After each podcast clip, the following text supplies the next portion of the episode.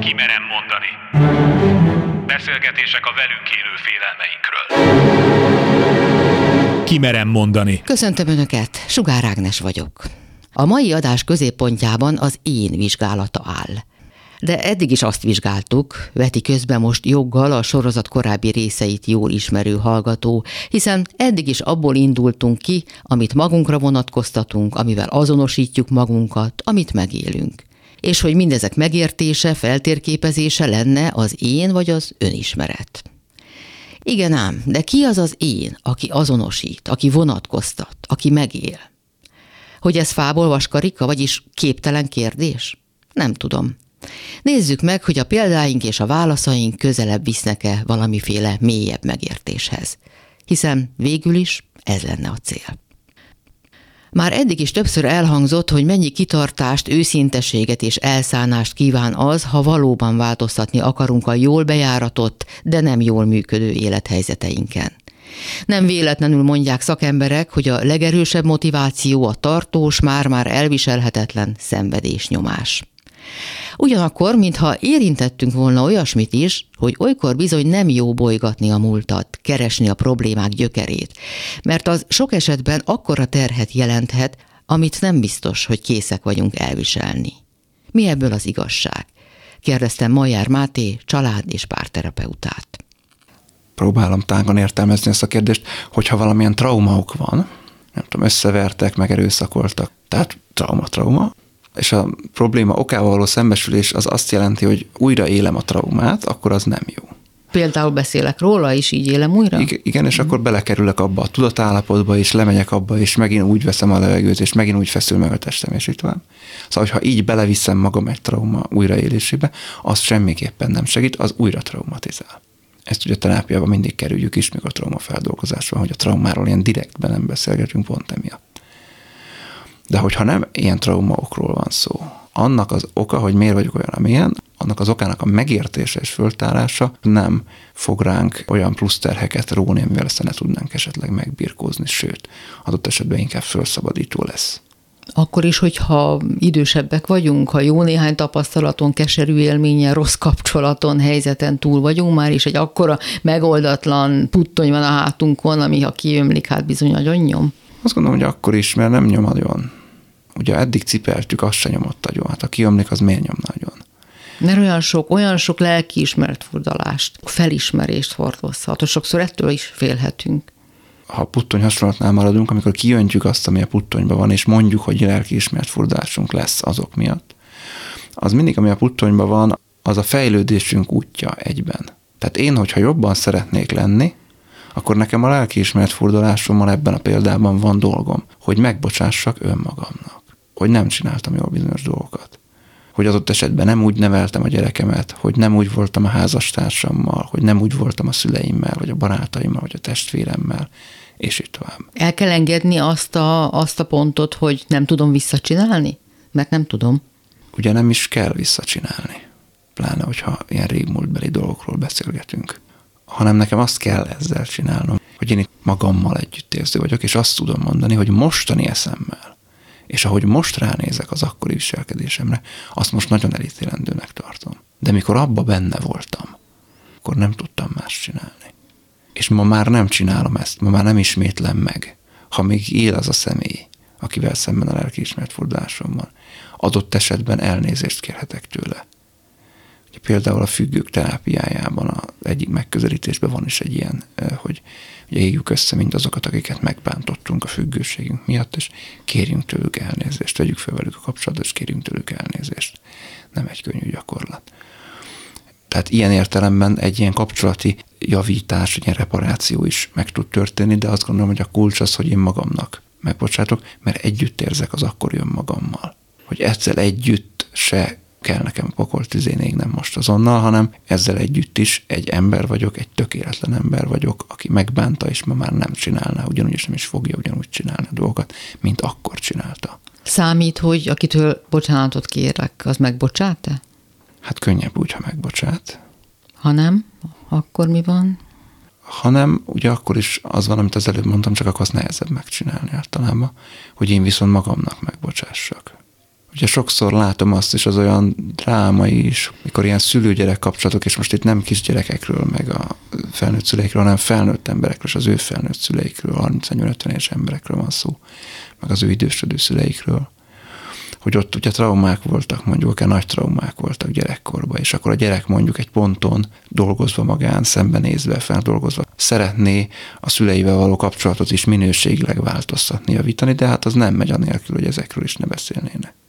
És a szülő a saját tekintélyét, arcát, nem tudom, önbecsülését védendő, nem meri elismerni a felelősségét. Hm nem meri, mert hogy akkor úristen, akkor én egy szörnyű anya voltam, akkor én egy szörnyű apa voltam, és, és ezáltal itt a jelenben tart egy távolságot a saját gyerekével szemben, amit valószínűleg nem szeretne. Itt meg is reked ez a helyzet? Van, hogy igen. Van, hogy nem. Mit tehet az elszenvedő? Én most például épp egy film élményemre gondolok, ahol az volt a traumája a főszereplőnek, hogy az apja abuzálta a gyerekkorában, amit az anyja elnézett. Ugye hát ismerünk ilyen helyzeteket, ha legalábbis hallottunk ilyen helyzetekről. Soha életében nem tudta megbocsátani ezt az apjának, sem önmagának, hordozta, cipelte magával minden újraélés újra traumatizálta, mert nem tudta nem újraélni, így vagy úgy beszüremkedett, előjött emlékképek formájában, vagy például az apja halálakor. Mit lehet kezdeni egy ilyen góccal? Ez egy nagyon extrém példa, és ezért egy nagyon-nagyon nehéz helyzet terápiásan, és nagyon-nagyon nehéz helyzet, mert ugye egy, egy ilyen szintű és egy ilyen fajta traumatizáltsággal, mint amilyen az abúzus, gyerekkori abúzus, ezzel csak ugye úgy lehetne kapcsolatilag foglalkozni, tehát mondjuk családterápiásan foglalkozni, hogyha a, az abúzust elkövető személy, tehát az abuzáló, ő vállalja a felelősséget, garanciát vállal arra, hogy ez nem fog megismétlődni, és ezt megbánta. És ezért ugye jóvátételt szeretne nyújtani. Na most ez nagyon ritkán van így. Most, ha nem ez van, és ugye itt egy a film példánál, ha jól értem, akkor itt egy felnőtt szeméről beszélünk, Igen. akit gyerekkorban abuzált az apja, és amit az anyja elnézett, ez valószínűleg nem csak az apjának, az anyjának se bocsátotta meg soha. Én abuzált emberekkel dolgozva azért ezt szoktam tapasztalni. Mind a két szülő felé megvan harag. Hát ugye itt, hogyha az apa ezt nem akarja elismerni, ez így nem merül föl, ezt elhárítja, elbakatelizál, stb., akkor vele azt lehet hogy megszakítja a kapcsolatot. És ez az apa meghal például? Változik ez a belső viszony? Így marad hát, örökre? Hát valahogy változik, de nem biztos, hogy jó irányba. És emellett, amit még mondani akartam, hogy emellett meg egy terápia. Nagyon-nagyon-nagyon indokolt a terápiás feldolgozása ennek az élménynek adott esetben még lehet, hogy az anyjával is megszakítja a kapcsolatot, ha ő se ismeri el a felelősségét utóbb, és nem áll az ő pártjára. Hát a filmbéli sztoriban az anyja az elmegyógyintézetbe menekült a probléma elől. Mondjuk ezek nagyon extrém példák, én most nem ilyen szintű sérelmekre gondolok, hanem nem tudom, nem figyeltél rám anyám, vagy tudom én, megütöttél a fakanál apám, szóval, hogy inkább ilyesmikre gondoltam én, amik aztán jobb esetben feldolgozhatóak, rosszabb esetben meg, meg nem. Ugye ezek, ha nincsenek feldolgozva, is lehet együtt élni ezekkel a szülőkkel, meg felnőve is. Nyilván, ha nincsenek feldolgozva, ha ebben ők nem partnerek, akkor, akkor a három lépés távolság az azért meg lesz, tehát hogy azzal lehet számolni. Együtt lehet élni vele, meg lehet tanulni együtt élni a három lépés távolsággal. Meg meg. Mert ugye sokszor van az is, hogy mondjuk valakinek valami ilyen hiány, sebzettsége, kötődéssérülése van gyerekkorból, az legtöbbünknek valamilyen van, vagy talán azt mondhatom, hogy mindenkinek van kisebb-nagyobb, és mondjuk felnőtt korban, nem tudom, hogy nem kapott elég figyelmet, és akkor ezt úgy próbálja kompenzálni, hogy akkor mindenkitől próbál figyelmet besebelni azzal, hogy ő mindenkivel nagyon kedves, nagyon figyelmes, nagyon jó, adott esetben azokkal a szülőkkel is, akik ezt gyerekkorban nem adták meg, és hogy nagyon próbálja őket felvidítani, és mindenféle módokon nekik jót csinálni, és egy ponton mondjuk felismert, hogy nekem nem dolgom, nem felelősségem a szüleim érzéseiért való felelősségvállalás, meg hogy ők hogy rendezik az életüket, és akkor az egy nagy megkönnyebbülés tud neki lenni, hogy oké, okay, akkor én a saját életemért felelek és szavatolok, és nem a szüleimért, azért szavatoljanak ők. Hm. Hm. Nincs fejlődés változás nélkül, és ez ugye a lelkünkre is igaz, de hát a változástól való félelem az a lelki fejlődés kísérő tünete is lehet. Elengedni a múltat, mi következik, mi jön most, lehet félelmetes. Persze, nagyon sokszor találkozom terápiában azzal, hogy valakinek az a félelmetes, hogy hát ha én itt elkezdek dolgozni magamon, akkor én egy más ember leszek.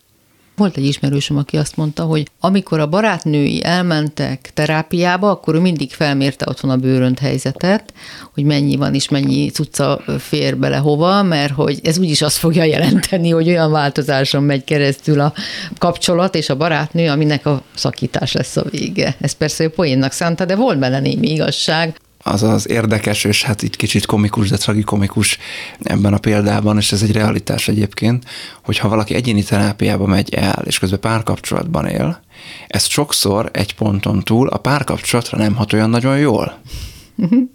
Mert ugye aki elment terápiába, elkezd személyiségfejlődni, működik a terápia, és adott esetben rálát, másképp rá, lát rá arra a kapcsolatra, pláne, hogyha a kollega, aki az ülést vezeti, nem annyira érzékeny ezekre, és mondjuk jobban azonosul a kliens nézőpontjával, akkor még úgy is érezhetjük, hogy meg van erősítő, hogy neki van igaza, és hát ez a ilyen-olyan jelzőkkel ellátott társa, hát ez meg mennyire nem, nem megfelelő, és hát ő jobbat érdemel, és akkor így és úgy és amúgy, és akkor mindent rajta ver le, amit ő addig az életében ugye onnan hozott, adott esetben ki is növi a kapcsolatot, tehát hogyha nem akarom elhumorizálni, az is van, hogy, hogy a másik meg nem változik közben, és azáltal távolodnak el. Tehát, hogy, hogy elő tud ilyesmi fordulni azzal kapcsolatban azért megnyugtathatok mindenkit, hogy egy terápiától senki nem lesz más ember. Legfeljebb egy kicsit színesebb, egy picit gazdagabb lesz, de nem más. Amilyen addig volt, azt soha nem fogja elfelejteni. Az addigi megoldás módjait, működés módjait se fogja elfelejteni, csak amellé még néhány újat magára tud szedni, és azzal gazdagodik. A másik változással kapcsolatos félelem meg arról szól, hogy nagyon fájdalmas lesz az a változás. Olyan dolgokkal kell szembenézni, olyan dolgokat kell véghez vinni, ami nagyon fájni fog.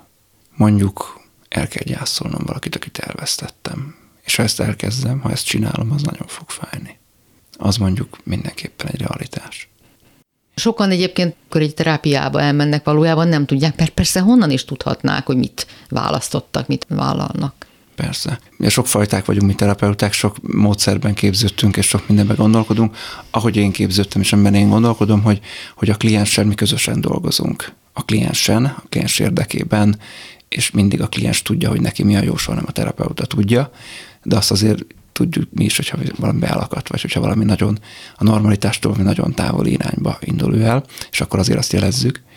És én mondjuk mindig adok házi feladatot. A legelső házi feladat minden kliensemnek mindig az, hogy gondolkodjon el terápiás célon, vagy célokon, hogy hova szeretne ezzel a közös munkával eljutni. És akkor ezt szoktam adni fogódzókat, hogy mik azok a szempontok, amik mentén egy egy szerencsésebb terápiás célt meg lehet fogalmazni. Nagyon érdekes, nagyon sokféle választ adnak erre a kliensek, és nagyon sokszor, amiket megfogalmaznak, amiket hoznak, azok sokkal inkább vágyak, és nem elérhető terápiás célok. Hmm, ez milyen nehéz a vágyakat a realitástól megkülönböztetni. Hol a határon, hol húzódik? Én inkább azt mondanám el, és akkor ez szerintem válasz lesz a kérdésre is, hogy hogyan lehet ebből tovább lépni. Mert azzal semmi baj nincs, hogyha egy vágyat hoz el a terápiába. Mondjuk azt mondja, én szeretnék boldog lenni. Nagyon jó, és mi akadályozza meg, hogy boldog legyen? Hogyan tudna vajon ön hozzájárulni? Mi az, aminek, amiben önnek kellene változni ahhoz, vagy lehetne változni ahhoz, hogy tudjon boldog lenni? És hogyha ebbe az irányba gondolkodunk tovább, ugye mi az én felelősségem abban, ahogy én vagyok, akkor onnan már fognak terápiás célok megfogalmazódni. Ugye a vágyak és a, az elérhető terápiás célok között a leglényegesebb különbség az, hogy a vágyak azok mindig a környezetemről szólnak, vagy esetleg az érzelmeimről, vagyis olyan dolgokról, amiket én közvetlenül nem tudok irányítani, befolyásolni, vagy csak nagyon kis mértékben, tehát nem az én kontrollom alatt állnak. A terápiás célok meg mindig olyan dolgokról szólnak, amik maximálisan az én felelősségem, az én kontrollom, hogy azt hogyan alakítom, hogy hogyan csinálom. Mi a reális, amiért lehet dolgozni egy terápiában, egy egyéni terápiában? Hát mondjuk, hogyha ilyen kapcsolati célokat hoznak, akkor azt egyrészt ki lehet tűzni, hogy, hogy ránézni a saját szerepemre ebben a kapcsolatban. Ha azt a kapcsolatot valamilyen szempontból én nem tartom jónak, akkor abban mi az én szerepem, mi az én felelősségem, hogy járulok én ahhoz a dinamikához hozzá, ami nekem nem jó és azon a magam részén azon tudok alakítani, és az foghatni a kapcsolatra, nem biztos, hogy úgy, ahogyan szeretném mert ez a másik is kell.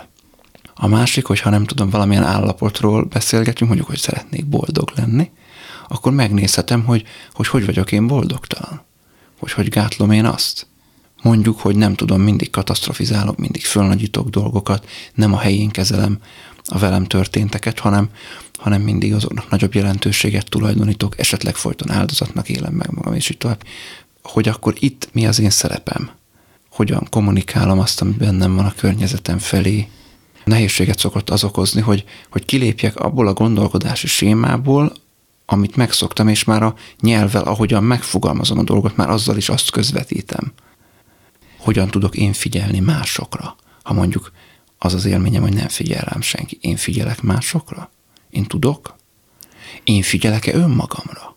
Engem nem szeret senki, és én szeretem-e magamat? Mert ha nem, akkor tényleg nem szeret senki. Tehát, hogy egy kicsit ebbe az irányba tovább gondolkodni, hogy akkor mi az én mozgásterem, mi az, ami csak rajtam múlik, ami nem a környezetemen múlik, nem másokon múlik, csak én rajtam múlik. Kimerem mondani. Nehéz kilépni a megszokott gondolkodási sémáinkból. Nehéz elfogadni azt, hogy nem csak a mi igazságunk létezik, nem csak az, ahogy mi igaznak véljük a dolgokat. Innen folytatjuk Széles Tamás ókatolikus pappal, és mint kiderül, ennek a szemléletnek a feloldását a keresztény dogmák bizony nem segítik. De ez mégsem jelenti azt, hogy ne kellene megoldást keresnünk. Nagyon érdekes, hogy a Szentírásban először Szent Pál apostol lép fel a hit ortodoxiájának az igényével. Ő az első, aki azt mondja Timóteusnak meg a Titusnak címzett levelében, hogy azt a hitet tartsátok meg, amit tőlem tanultatok. Úgy, ahogy tőlem tanultátok. Kerüljétek az újdonság hajhászó fecsegést. Tehát azt mondja, hogy van egy olyan hittartalom, egy depozitum fidei, amitől nem szabad eltérni, és amihez ragaszkodni kell. Ilyen szempontból a keresztények és nyilván felekezet függő a dolog, hiszen mindenki a saját felekezetének a tanításában van otthon, és azt fogadja el. Nagyon-nagyon fontos ez a meggyőződés, amit egy-egy ilyen felekezet dogmatikailag tanít. Hiszen az a mi hitünk, azok vagyunk mi. És nagyon nehezen fogadjuk el a másikat, mert hiszen az nem olyan, mint én. Nagyon rossz válasz, amikor azt szokták mondani, hogy, hogy hát akkor a másik az nem fog üdvözülni.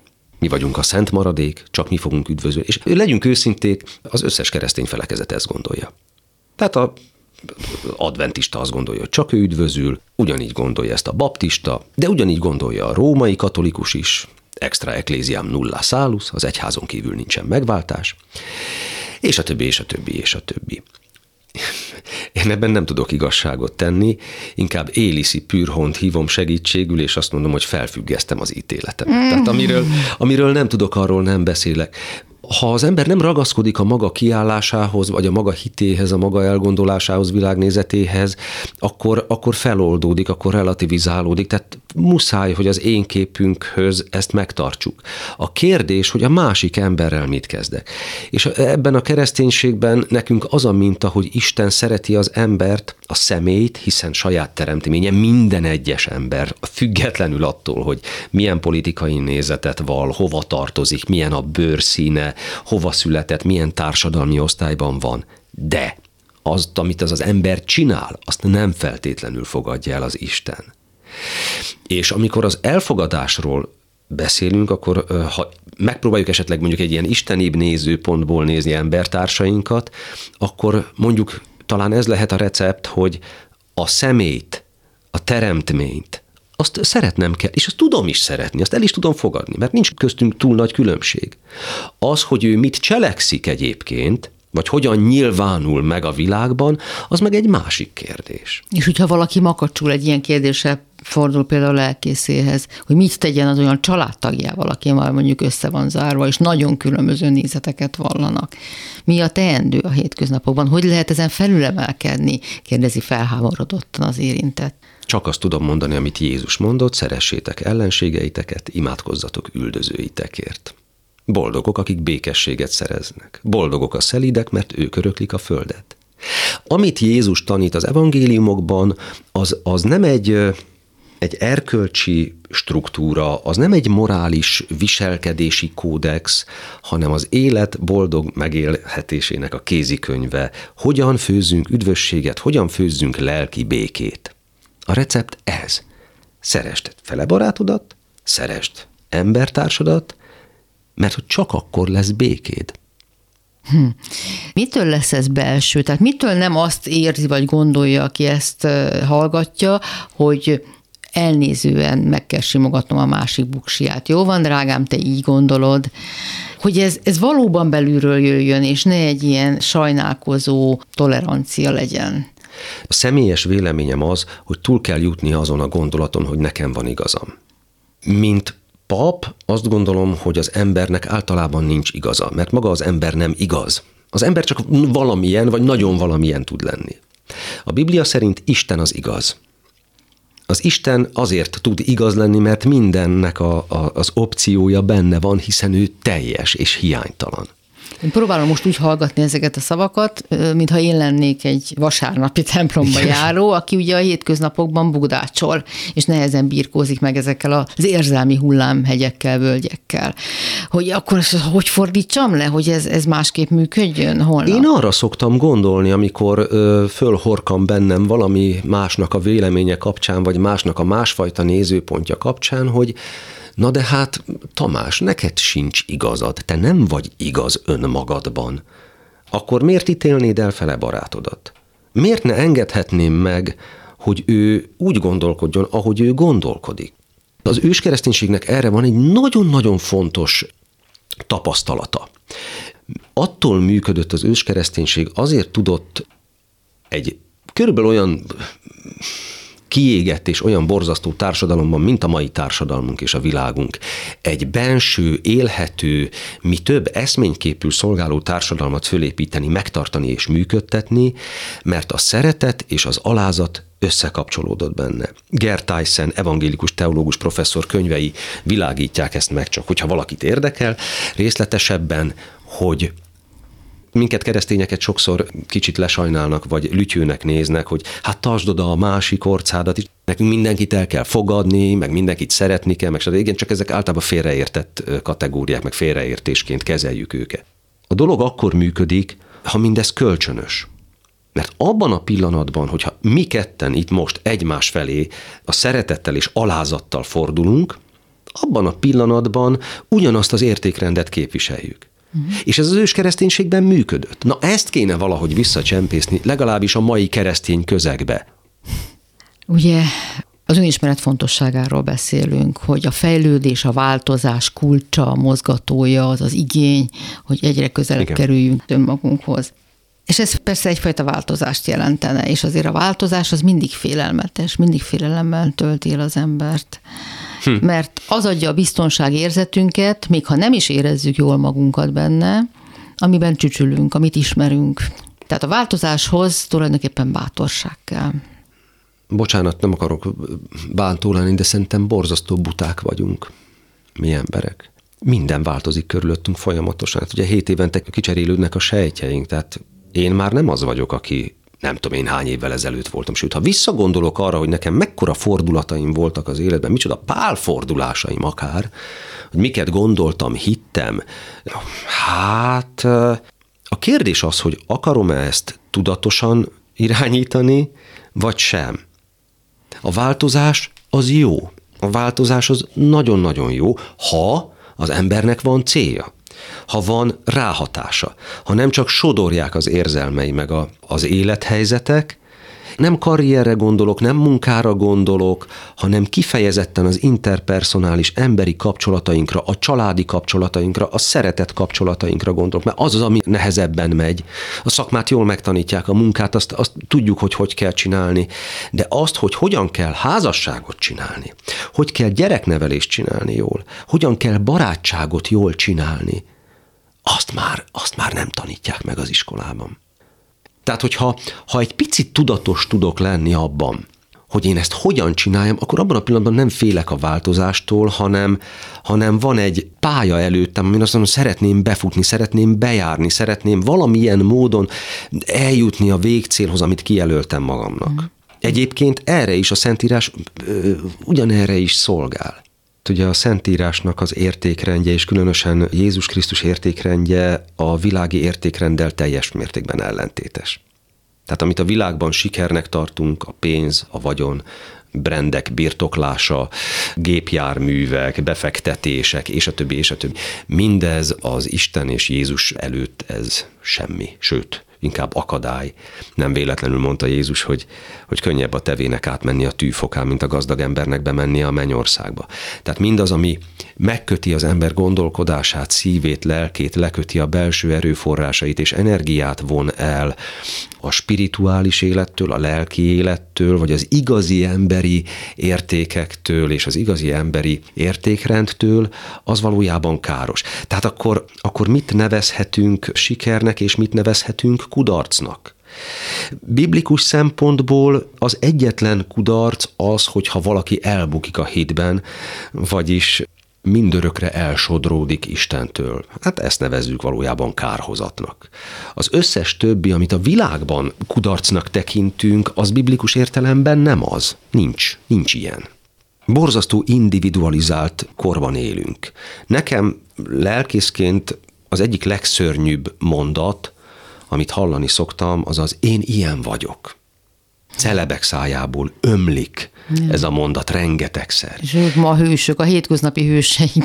Hát sajnos, hát igen. Mert hogy ez, mit jelent ez a mondat? Azt jelenti, hogy én így vagyok jó, ahogy vagyok. Én így elfogadom magamat, engemet is mindenki így fogadjon el. Ez, ez olyan, hogy úgy első blikre jól hangzik. Közben Jézus azt mondja, hogy aki utánam akar jönni, az tagadja meg magát. Mit jelent az, hogy tagadja meg? Miért mondja Jézus azt, hogy tagadja meg magát? Természetesen nem arról van szó, hogy az embernek el kéne veszteni a személyiségét, az identitását, az egyéniségét, stb. stb. Hanem arról van szó, hogy már 2000 évvel ezelőtt is, és azóta is az emberek zöme tipikusan az egója szerint él. Tehát egy pillanatvezérlés működik bennünk, pillanatnyi érzelmi motivációink vezérelnek minket az életben. Ezért történik az, hogy nem értjük, hogy miért történnek velünk borzasztó dolgok, meg tragédiák, meg, meg egyszer csak ránk szakad az ég érzelmileg, meg nem sikerül a párkapcsolat, meg nem sikerül a házasság, a második házasság se sikerül, jé, a harmadik se sikerül, na, a negyedikben már valahogy kibírjuk. Hogy ezek miért vannak? Azért, mert nem tudatosan közelítünk hozzá. Amikor Jézus azt mondja, hogy, hogy aki követni akarja őt, az tagadja meg magát, akkor arról beszél, hogy az egót és ezt a felszínes én, amit mi énnek hiszünk. Mert sajnos a média, a reklámok, a világ erre bíztat minket, hogy élj a pillanatnak. Ha most valamire vágysz, most azonnal vedd meg. Ha már nem kell, azonnal dobd el és vegyél másikat. Tehát a pillanatnyi vágyainknak éljünk, ezt kéne megtagadni. És e mögé kéne nézni. Szent Pálnak nagyon érdekes gondolata az a, az új szövetségi leveleiben, hogy valamilyen módon el kell jutni oda, hogy Krisztus lakozzon bennünk, vagy mi lakozzunk Krisztusban. Ezt az ógörög úgy mondja, hogy én Kriszto eináj, Krisztusban lét, Krisztusban való létezés. És csereszabatos, hogy Krisztus énben, nem vagy én Krisztusban. Ami, hogyha egy picit megpróbálom lefordítani érthetőre, akkor, akkor ez azt jelentheti, hogy ha túl tudok jutni az egómon, akkor ki tudom bontakoztatni az én valódi énemet. Pszichológiailag azt mondanám Jung alapján, hogy ez az Selbst, mondhatni egy felsőbb én. Keresztény módon pedig azt tudom mondani lelkészként, hogy Krisztus bentlakozása az tulajdonképpen a mi valódi énünknek a kibontakozását jelenti. Akár egy, egy magasabb tudatállapotot jelent, akár egy magasabb énnek a megjelenését az életünkben. Ez egy magányos útám, és ez is lehet félelmetes. Nem magányos, hát a kereszténység az család, kereszténynek nem lehet lenni egyedül. Az önismeret akkor is magányos út. A saját önfelfedezésem, önkibontásom, a beismeréseim, a próbálkozásaim, az mégiscsak belül önmagamba zárva történik, nem? Nem, nem, nem hiszem élmény szinten belül fog megjelenni, az biztos. Tehát Istennel sehol máshol nem lehet találkozni, mint saját magamban, és ez mindenkivel kapcsolatban így van. Tehát merezthetjük a szemünket Medjugorjéban, vagy nem tudom én hol a hegyen, leshetjük az ég felhőit, de nem onnan fog eljönni Krisztus, hanem Krisztus mindig lélekben érkezik meg. A teljes nyugati szerzetesség erre épül. Hogy az Isten ismeret és az önismeret az elválaszthatatlan egymástól. És ezért, ezért közösségi vallás a kereszténység. Istent csak a másik emberen keresztül lehet szeretni. Bámulhatok a plafonra, vagy az ég felhőire, nincs ott az Isten. Az Isten a másik emberen keresztül tud megnyilatkozni, és csak úgy elérhető. És ehhez miért kell közösségbe járni? Mert különben nem tudom szeretni az Istent, ha csak a másik emberen keresztül tudom szeretni. Ez a közösségben hogy történik meg? Ez a szeretet? Úgy, hogy adok egy pohár vizet a másiknak, vagy meghallgatom, ha baja van. Úgy, hogy megosztom. Tehát, ja, tehát az a fajta megosztás, ami a szomszédasszonyommal történik, az nem ugyanaz. A jó cselekedetek lehetnek ott is, de a szomszédasszonyal valószínűleg nem fogunk szentséget ö, venni magunkhoz. Tehát az oltári szentséghez nem jutunk el a szomszédasszonyjal, ha csak nem egy gyülekezetbe, vagy templomba, vagy közösségbe járunk. Tehát borzasztó fontos, hogy amit Jézus mond János evangéliumában, én vagyok a szőlőtő, ti vagytok a szőlőveszők. Tehát, hogy mindannyian ugyanabból a forrásból táplálkozunk, és visszük szét ugyanazt a, az életenergiát, ugyanazt a kegyelmet magunkban a világba. Amikor azt mondja Jézus, hogy ugye mindig példázatokban beszélt az Isten országáról, nem véletlenül, hogy az Isten országa olyan, mint a kovász, ami bedagasztja a kenyeret. Nem lehet elvonulni az elefántcsontoronyba, a kovász az Isten országa, a kenyér maga a világ. Tehát csak akkor tudjuk bedagasztani a világot, egyszerűen mondva egy jottányit is jobb helyé tenni, hogyha jelen vagyunk a világban. Csak akkor tudjuk megváltoztatni a környezetünket, hogy ezt közösségben tesszük. Az elefántcsontoronyból, a neten, a büdi szobából, otthonról az nem fog menni.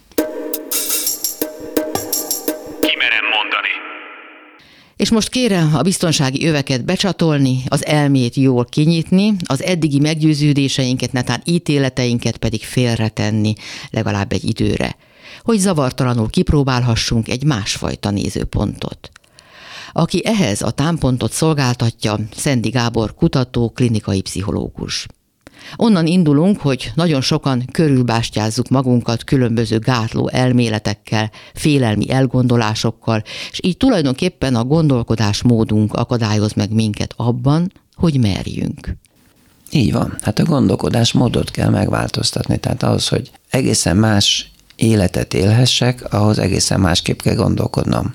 Persze rengeteg ilyen beépített séma van a fejünkben, észlelési, meg gondolkodási sémák, de nem mindenkiben egyforma, és ezek miatt torzultan látják az emberek a valóságot. Meg kell tanulni, fölismerni, hogy csak az én sémáim mondatják azt velem, hogy hát ez úgyse fog menni. Hogy kell elkezdeni átírni ezeket a programokat? Csak a legegyszerűbb példa, ha azt gondolom, hogy, hogy valami nekem úgyse megy, akkor ki kell próbálni tényleg másképp sose fogja az illető megtudni, hogy ő mondjuk át tudja ugrani a 150 centit. Ha csak ott méregeti, és azt mondja, hát itt ezt nem, akkor megmarad benne ez a gondolat örökre. Rengeteg dologgal így vagyunk az életben, hogy eleve feltételezzük, ez a kudarckerülő magatartás. Ez is egyfajta séma. A kudarckerülés az ugye az önértékelés védelmében alakul ki.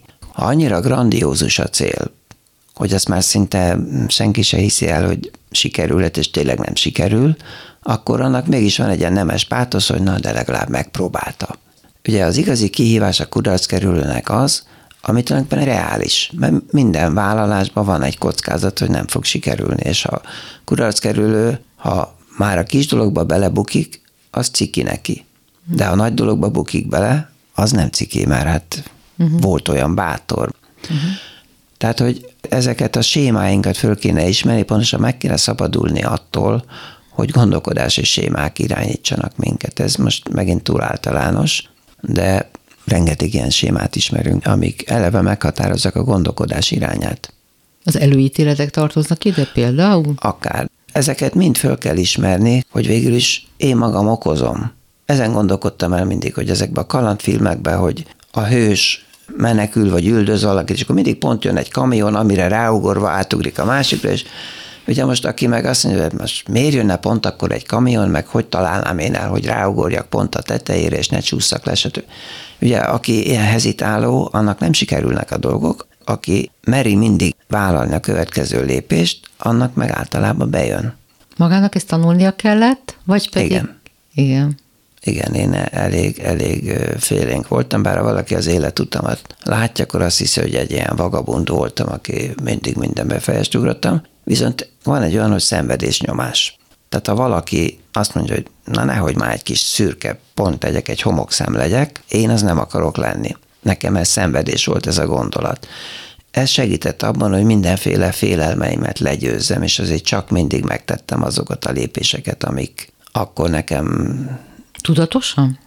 igen, Külső segítség nélkül? soha senki nem segített nekem. Vajon honnan jött ez a képesség? Onnan, hogy mindig gondolkodtam. Engem mindig a végső megoldások érdekelnek. Az is igaz, hogy van bennem egy fogékonyság arra, hogy, hogy ráharapjak dolgokra. Amikor elkezdtem arról olvasni, hogy a szabad akarat létezik-e, akkor ez nekem nagyon megtetszett, és elkezdtem utána olvasni, és rá kellett jöjjek, hogy nincs ilyen. Erről már a múltkor is beszéltünk, és már akkor sem kerültem belülre igazából, tehát nem tudtam belsővé tenni. Ugye az hangzott el a múltkor, hogy az agyunk folyamatosan jár, folyamatosan szüli a terveket. Igen. Azt, amit aztán mi egyetértésben megvalósítunk, de van olyan, hogy nem is értünk egyet, ugye? Akkor az nem is valósul meg Például, általában. ami az erkölcsiségünkkel nem stimmel? Az agy azért nem egy tökéletes számítógép, tehát kibontakozik egy terv, hogy meg akarom kóstolni azt a finom csokit, és utána jön egy ellenterv, és azt mondja, hogy nem, mert az egészségtelen.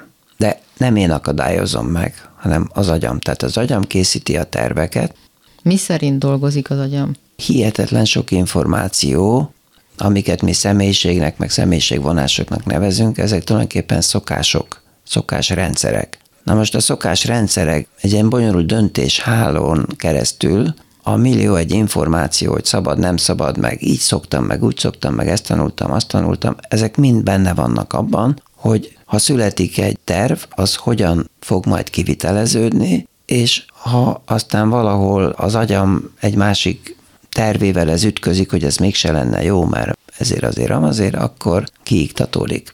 Ugye az is egy gondolat, hogy, hogy nem akarok olyan maradni, amilyen vagyok, elégedetlen vagyok magammal. Ez is egy inger az agyamban. Honnan jön az inger? Az egyiknek jön az inger, a másiknak nem. Az egyiknek elég erős a szenvedésnyomás, a másiknak nem. Ezt mi dönti el? Na most ez borzasztó bonyolult, tehát ez az ember kép, ez még nincsen kidolgozva, mert annyira hajmeresztőnek tűnik, közben meg így működünk, tehát pont ez a probléma, hogy a kultúra teljesen elfedi, ahogy az emberek működnek, de állandóan anomáliák keletkeznek, a szenvedélybetegségek, megyebek. Hát állandóan ebbe ütközünk, hogy, hogy na elhatároztam, hogy akkor nem iszok többet, vagy nem füvezek többet, vagy le fogok fogyni. És akkor mindig abba ütközik bele az ember, hogy már ott van a kezében a pohár. Hát de nem azt mondtam, hogy nem akarok inni. Az, hogy én kigondolok egy ilyen tervet, hát most táplálkozunk a kultúrából, a kultúra mondja azt, hogy csúnya dolog alkoholistának lenni. És akkor én ezt így valahogy elfogadom, és akkor létrehozok egy ilyen kis célt a fejemben, hogy akkor ezt kéne követni. És akkor ez egy jól ismert jelenség, hogy ül az ember, és azt mondja, ó, egy ilyen finom süti van a hűtőszekrényben, de ma már azt nem kéne megenni. Akkor nézi tovább a filmet, de hát mégiscsak az, most mit, mit árt az nekem, hogyha egy, egy süteményt eszek, és itt a végén ott vagyunk, és esszük a süteményt. Lényegében arról van szó, hogy az agyunk tunkolja az ő tervét, hogy de jó lenne azt a süteményt megenni. És akkor nekünk van egy ellentervünk, szintén az agyunkban, hogy nem, hát elhatároztuk, hogy lefogyunk, és akkor végül jön a csel, ettől nem fogsz elhízni, az az egy süti nem számít, csak az a baj, hogy minden este lesz ez a harc, és minden este a süti győz. Tehát, hogy lényegében mi végrehajtói vagyunk. Tehát, ha az ember változtatni akar az életén, akkor a körülményeken és a külső-belső ingereken kell változtatni. Mondok egy egyszerű példát. Valaki elhatározza, hogy ezentúl nem fog este süteményt enni. Antonio Damasio, a híres agykutató azt mondta, hogy az akarat az nem más, mint egy célképzet. Uh-huh. Tehát előttünk lebeg az, hogy le akarunk fogyni. Ha ez elég erős, akkor nem esszük meg a süteményt. Ha gyenge, akkor a süti fog győzni. Hogy lehet megerősíteni ezt a célképzetet? Például, ezek ilyen szociálpszichológiai kísérletek voltak. Írok egy eszét arról, hogy milyen gyenge figura az, aki nem tud ellenállni a, a süteménynek, stb. stb. És mikor megírtam, már is megerősödött ez a célképzetem. Tehát ez tesztelték, hogy barát-e a rendőr, és akkor egyik csoport ingyen írta, a másik meg pénzért írta, aki pénzért írta, annak nem változott az attitűdje, aki ingyen írta, annak megváltozott, tényleg elhitte azt, amit írt. A másik, hogy mindenkinek, minden létező barátunknak, ismerősünknek, rokonunknak elhírezteljük, hogy vége a sütizésnek. Itt görbüljek meg, ha még egyet megeszek. Ez megint az elköteleződés. Tehát már annyi embernek elújságoltam ezt, hogy most már nagyon ciki lenne, ha kiderülne, hogy én továbbra is eszem a süteményeket. Akkor csinálhatok egy naplót, ahol mindig nagy fekete pontot kapok, hogyha ha mégis elcsábultam, és még nagyobb piros pontot, hogyha sikerült ellenállnom. És így tovább. Tehát tulajdonképpen ezeket a célképzeteket tudjuk erősíteni, megtámogatni, hogyha elhorganyozzuk mindenféle irányba. Aha. És akkor egyszer csak ő győz. Ki támogatja a célképzeteket? Értem a célképzeteket is, értem is, hogy meg kell támogatni, de ki támogatja a célképzeteket? Az agy egy nagy hálózat. Akkor én így foglalkozgattam agykutatással mindig, most akkor a anterior cinguláris kéreg, az most akkor micsoda? És akkor az egyik kutatás azt mondta, hogy az felel a kiközösítés okozta fájdalomért, de a fizikai fájdalomért is. Ahány kutatás, annyi dolgot kötnek a anterior cinguláris kérekhez, az itt a választékunkban található. És akkor kiderül, hogy a döntésben, az akarati tevékenységben, az érzelmi életben, a dolgok fontosságának megítélésében, mindenben. Lényegében arról van szó, hogy pettel nézik az agyat, és amikor történik valami, felkérik, hogy csináljon valamit a kísérleti személy, vagy gondoljon valamit, akkor megnézik, hogy melyik agyterületek világítanak. És akkor így ebből így kitotózzák. Na most minden feladatnál más-más agyterület, vagy ugyanazok az agyterületek világítanak, és akkor így föl lehet címkézni, hogy akkor ez a terület ezt, meg ezt, meg ezt, meg ezt, és akkor már túl sok mindenért felelős, ami azt jelenti, hogy egy komplex hálózatnak a működését nagyon nehéz így belokalizálni, hogy akkor na ezt, ezt csinálja. Tulajdonképpen arról van szó, hogy egy működésmód bejáratódik ezzel, ez az erősítés. Igen, és szokásokat kell, ugye gondolati szokásaink vannak. Az is gondolati szokás, hogy hó, milyen hülye vagyok, vagy én egy tehetetlen valaki vagyok. Ez mind gondolati szokás. Tetten érhető, hogy ilyen meg ilyen helyzetekben nekem mindig az jut eszembe, hogy á, ezt én úgyse fogom tudni. Na most hogy lehet egy gondolati szokást egy másik hasznosabb gondolati szokásra változtatni, úgyhogy olyan helyzetekbe megyek bele, amitől persze félek, meg hát nem is tudom, de ezt egy kicsit ilyen tudományosan fogom fel, hogy nem, most csak tesztelem, hogy tényleg, tényleg nem fog ez sikerülni. És akkor kiderül, hogy sikerül. Tehát egy olyan attitűdöm lesz, hogy na hát ezentúl érdemes belemenni a dolgokba, mert mit lehet tudni. Minél többször sikerül, annál inkább elhalványul a régi, rossz gondolati szokás, és kicserélődik egy másikra, hogy fog ez neked menni.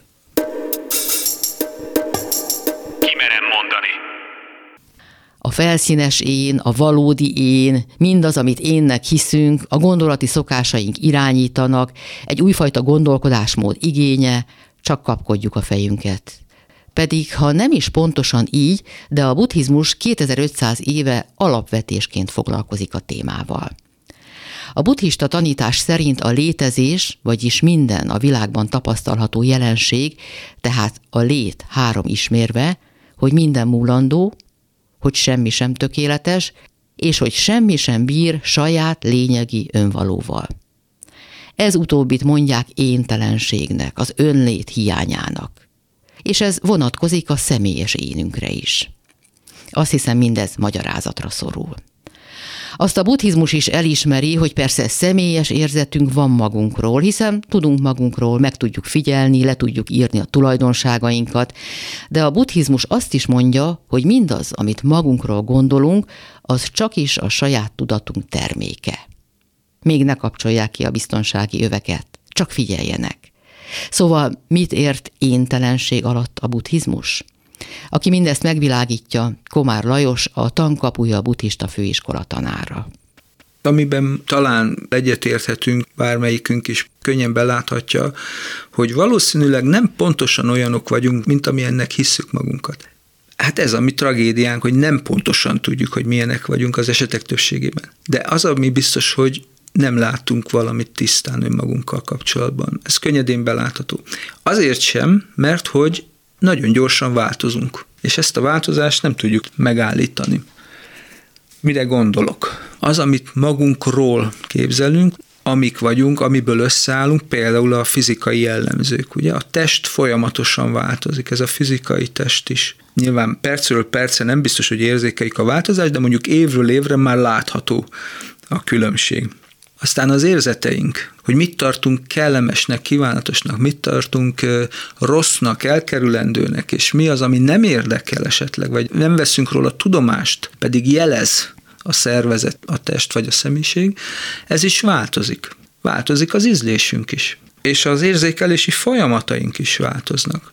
Nekem például a, látásom romlik most már lassan, de biztosan. Már nem ugyanazt látom. Nem az a baj, hogy nem tisztán látom, hanem már sokszor másnak ismerem fel. Például a szöveget, hogyha könyvet olvasok, egyszerűen más szót látok oda, mint ami valójában van. Ennek semmi másokkal nincs, mint hogy már nem jól látom a szavakat, és próbálom kitalálni, hogy mi van odaírva, mert már elolvasni nem tudom. Tehát az érzékszervi működésünk is megváltozik, és annak a megítélése, hogy amit tapasztalunk, az micsoda az is. És ahogy változik mindez, és mi is, a késztetéseink is változnak. Már nem azt tekintjünk fontosnak, mint eddig, megváltozott az értékrendünk, van, amiben nagyobb energiát fektetünk, mint korábban, fektetnénk, mint korábban. És az erről való gondolkodásunk is változik. Ugye mi pillanatról pillanatra próbálunk önazonosságot felmutatni, és a következő pillanatra az már megváltozik hogy milyennek gondoljuk magunkat. Tehát ha megnézzük, egy szüntelenül változó személyiséggel azonosítjuk magunkat. Olyan ez, mint egy pillanatfelvétel. És mi ezt a pillanatképet próbáljuk megőrizni. Én vagyok az, aki. De közben nagyon sok minden változott, és ezt valamiért elfelejtjük, nem vesszük figyelembe. Tehát az éntelenség most egyszerűen megfogalmazva, hogy nem vagyunk napra készek önmagunkkal. Hogy fogalmazza a buddhizmus? Hogy az, amit énnek vélek, ezen összetevők, ugye, amiket elsoroltam, tehát a fizikai test, az érzetek, az érzékelés folyamat, a késztetés és a tudatosítás, gondolkodás összességét tekintem énnek, de ha megnézem az egyes alkotóelemeket, akkor egyikkel se tudnám magam egyértelműen beazonosítani, sem ezek összességével. Ha azt mondom, hogy én vagyok ez a 180 centi magas, 100 kilós férfi, akkor tudjuk, hogyha levágjuk a hajunkat, a körmünket, ugye valamit elveszítünk ebből a testi tulajdonságból, de ettől az én képünk nem fog változni. Ha elveszítjük az egyik érzékszervi működésünket, ettől mi még úgy éljük meg, hogy vagyok, és még mindig azonosítom magam valami korábbi tapasztalattal. Azzal együtt, hogy elvesztettem valamelyik érzékelőerőmet. Akkor mik vagyunk?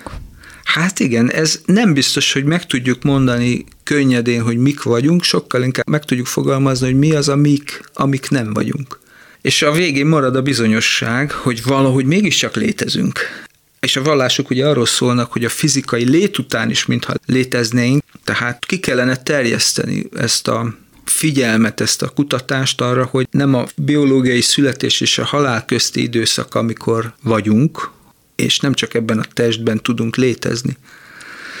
Hát erre most ugye nehéz egyértelmű bizonyítékot hozni, hogy ezt mivel tudnám alátámasztani. Nyilván a személyes tapasztalat az, hogy talán már volt olyan élményünk, amikor nem azonosultunk a testtel, amikor nem voltunk eszméletünknél, de mégis tudatában voltunk annak esetleg, ami történt, ha volt ilyen tapasztalatunk. Hát vagy az álom.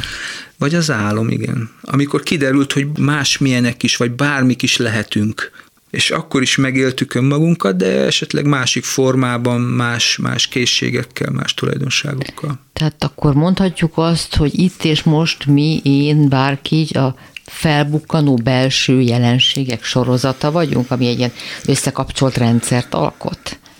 És tulajdonképpen az életünk java részét automatizmusok mentén éljük. Igen, a szokásaink rabjai vagyunk, és bizonyosságot keresünk ebben a szüntelenül változó, ennél fogva bizonytalan létben. Ezért próbáljuk beazonosítani magunkat. Ez azt is jelenti, hogy ez a folyamatos önvizsgálat, önismeret, amiről eddig beszéltünk, ez minden pillanatnak feladata kell, hogy legyen. Tehát egy nem egy befejezett, befejezhető történet. Így van. Abban a pillanatban, amikor megállapítjuk magunkról, hogy most ez vagyok én, a következő pillanatban, vagy a közeljövőben, ugye ez már változni fog, amivel azonosulni tudnánk. Ezért lehet, hogy nem ez a beazonosítás, ez a fajta megismerés a helyén való önmagunkkal kapcsolatban, hanem inkább azt megismerni, hogy hogyan változunk pillanatról pillanatra, vagy időről időre. Mert a változás tűnik azért egy, egy biztosabb valóságnak, mint az, hogy egy tulajdonságunk örökre megmarad, vagy egy készségünk. Sokkal valószínűbb a változásnak a felismerése. És a változások közepette mégis van egy öntudatunk, egy önazonosító képességünk. Ha változásban meg tudjuk tartani a figyelmünket, képesek vagyunk nem szem elől veszíteni a célt, megtartani az önuralmunkat. Ugye erről szól az élet, hogy szüntelenül változnak a körülmények, munkánkat elveszítjük, az egészségünk megrendül. Mégis próbáljuk a céljainkat elérni, próbálunk törekedni, és ez a szüntelen változás, ami sokszor kellemetlen, de törvényszerű is. Ebben a helyzetben kell tudni valahogy összeszedetnek maradni, célorientáltnak maradni, és megtalálni a magunk helyét és a magunk boldogságát. Kimerem mondani. Azt hiszem, mára ennyi elég is. Köszönöm a kitartóak figyelmét, és ígérem, a következő héten, a minden változik jegyében, valami könnyebbel indítunk. Rózsahegyi Gábor és Csorba László voltak segítségemre a mai műsor elkészítésében is. Sugár Ágnest hallották. Kimerem mondani. Beszélgetések a velünk élő félelmeinkről. Kimerem mondani.